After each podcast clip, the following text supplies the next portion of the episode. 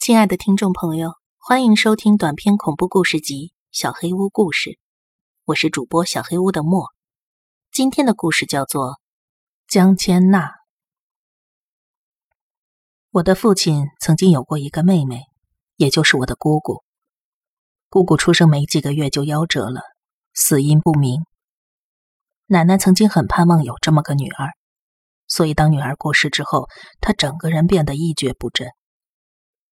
爷爷为了安慰奶奶，就买了个法国娃娃送给她。奶奶给娃娃取了和姑姑同样的名字，江千娜。她每天都抱着娃娃，到哪儿都形影不离。奶奶总是轻轻的抚摸着娃娃的脸，给她梳妆打扮，甚至睡觉也都在一起。在我妹妹出生以后，这种情况开始有所改变了。得知生下的是女孩，奶奶高兴的合不拢嘴。而且，由于我的父母工作都很忙，妹妹便交给奶奶照看。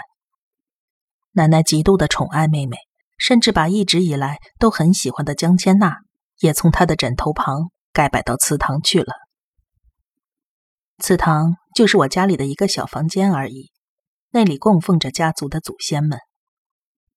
我小时候还被安排过一个任务，就是在晚饭之前到祠堂供奉神酒，祭拜祖先。那可真是个阴暗、寒冷、让人感觉不快的房间。记得是我小学五六年级的某一天，我一如既往的到祠堂供上神酒，把酒摆上之后，我在牌位前双手合十，进行简短的祈福。突然，我感觉到似乎有人站在身后，猛一回头，并没有人，眼神向下移过去。却看到身穿粉红色公主裙的江千娜站在那儿，我的鸡皮疙瘩从头开始向四肢蔓延。然而不知道为什么，我却开口挑衅她：“怎么，你有意见就讲出来啊！”现在想起来，我当时真是跟个傻子一样。回到客厅以后，我告诉家人：“刚才在祠堂，江千娜她瞪我。”奶奶听了以后异常的震怒，我从来没有看到她生那么大的气。看到奶奶发火，爸爸也生气了，我就不明所以的被揍了一顿。后来事情以我道歉暂时告一段落了。真正发生问题是在那之后的某天，那是个周末，我下午的时候准备去祠堂撤下前一晚忘记收回的神酒。那时候天色还很亮，但是进到祠堂以后，却发现江千娜不在她应该在的位置。她从架子上掉到了地上，手腕还脱落了。我认为她是想对我做些什么才会掉到地上的。我害怕的跑回客厅，虽然害怕被骂，但是还是把事情告诉了奶奶。奶奶见我的举动确实很异常，就陪着我一起到了祠堂。结果。江千娜好好的待在她的位置上，手腕也没有损坏。奶奶回头看着我，很显然，我又要被当做说谎的孩子了。我刚准备解释，爸爸却出现了。那是我弄掉的，我从厕所回来以后就把它放回去了。爸爸看到我被误会的快哭出来的样子，捧腹大笑。奶奶也安慰我说没事的，这件事才算过去了。但是当天晚上，奶奶休息之后，爸爸来到了我的房间。白天那个娃娃确实是我放回去的，但是我也没弄掉它。你真的没说谎吗？爸爸说，当时他看着我慌慌张张的跑出祠堂以后，就进去看了看，发现江千娜掉在地上了。他怕是我弄掉的，就把它捡回去摆到了原位。奇怪的是。爸爸说：“娃娃的手并没有脱落，那他到底是怎么掉下去的？手又是怎么脱落又接回去的呢？”因为太害怕，我就偷偷撬掉了奉神酒的工作。把神酒端出去以后，我就在客房待两三分钟，再回到客厅。就这样，大概有半年的时间，我都没有去供过神酒。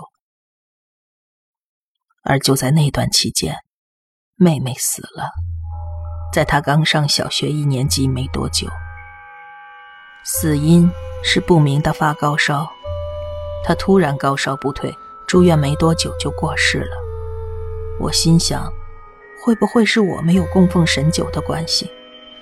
而满怀罪恶感的我，没办法对任何人说出这件事。妹妹是被我害死的，但是妈妈却认为妹妹的死是江千娜害的，因为妹妹临终之前哭着要找小娜。可是妹妹的小伙伴之中没有人叫这个名字，能联想到的就只有那个奇怪的娃娃。或许，妹妹是被我之前说的。关于江千娜的怪事儿所影响了，妈妈变得非常的敏感，还在妹妹的葬礼上哭喊着要丢掉娃娃，这造成了葬礼上不小的骚动。妹妹去世之后，爸妈的关系开始恶化，妈妈跑回了姥姥家，爸爸埋头工作，奶奶则是每天抱着江千娜哭。这样一来，家里的事情。就成了我要一手包办了。后来，奶奶逐渐出现了痴呆的症状。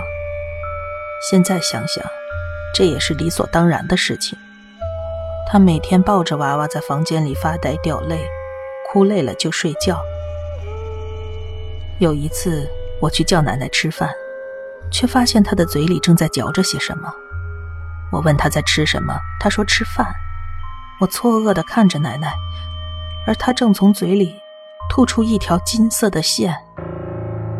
随后，我发现了她手中已经剥落了一半的江千娜。那一刻，真实的恐惧笼罩了我，我连忙让奶奶把它吐了出来。我去找妈妈商量，妈妈却说不想理会那种人。我跟爸爸商量送奶奶去医院。而爸爸只拿工作当借口，叫我自己好好照顾奶奶。妹妹死了以后，家里就四分五裂了，全是些倒霉的事情。一定是因为我没有去奉酒，才会变成这样的。所以，刚上初中的我，扛下了所有的事情，也不去上学了。江千娜在奶奶的手上。开始变得七零八落，头发都被扒光了，衣服也不见了，还有被刀砍过的痕迹。他还曾经被奶奶涂满了排泄物。我觉得娃娃很可怜，就把它藏了起来。但是第二天又看到奶奶拿着它。我藏过很多地方：厕所的架子、父母的房间、鞋柜等等等等。而到了半夜，奶奶就会到处的找它。还不断的叫着江千娜，江千娜。等江千娜被找到以后，又会变得更加残破不堪。我实在是看不下去了，只好把它藏到了二楼我自己的房间。奶奶老年痴呆以后就没有上过楼，我想这次应该是没有问题了。那天晚上，大概凌晨三点左右。我被奶奶呼唤江千娜的声音吵醒了，声音从楼下传过来。我看了一眼藏着江千娜的衣柜，却看到原本应该关着的柜门敞开着。衣柜位于我躺在床上也能看到的地方。为了避免半夜看到江千娜会不舒服，我还特意用黑色塑料袋包裹着娃娃放进衣柜，并且把门关好了。而现在，塑料袋却散开在地上。里边空空如也，我预感到了事情的不妙，但是对江千娜深深的恐惧让我失去了行动的能力，只好躲在被窝里，一层一层的冒冷汗。到底是要继续装睡，还是起来确认一下？我实在是恐惧到了极限。就在此时，我听到了房门被打开的声音，而我此刻正背对着房门，面朝着衣柜。我不敢回头查看。江千娜，你在这里吗？奶奶爬上楼来了。我跳起身，但是门口什么都没有，奶奶、江千娜都不在那里。我只好说服自己这是幻觉，然后躺回到了床上，逼自己快点睡觉。第二天一早，我下楼看奶奶，才发现她已经死在了自己的房间里，死因是窒息。奶奶的喉咙里塞满了江千娜的头发、破碎的衣服，还有眼珠子。她的嘴里还有江千娜的整颗头。而那个尺寸是不可能吞下去的。就在这明亮的房间里，在日光的沐浴下，奶奶的死状却如此的诡异和凄惨。即便表情如此的狰狞，即便如此的痛苦，即便已经到了眼睛充血、小便失禁的地步，奶奶还是双手紧握着江千娜的身体。奶奶的葬礼非常简单。他跟江千娜一起火葬了。在安放遗骨的时候，墓碑上除了奶奶的名字，还有江千娜的名字也刻在了上头。而后来我得知的事情，才是让我感觉最恐怖的事实。这是在葬礼上亲戚们告诉我的。姑姑江千娜的死因并非不明，她是被奶奶勒死的。理由大家不得而知。事后，所有的亲戚都和奶奶断绝了来往。今年是奶奶过世的第四年，我没有再去上高中，整天无所事事。自从奶奶死了以后，我做什么都打不起精神。我也想过，不如就这样死了算了，太累了。如果说至今为止，家里发生的一切都是出于江千娜姑姑的诅咒，我想我现在这个样子，可能也是因为诅咒吧。他现在仅存的信念就是消灭我了吧？而这，也是我唯一能稍微笑出来的理由。还有。奶奶是真心喜爱女孩子们吗？本集小黑屋故事就到这里了。如果你做噩梦的话，没有关系，我会来把它吃掉的。我是主播小黑屋的墨，那我们梦里再见了。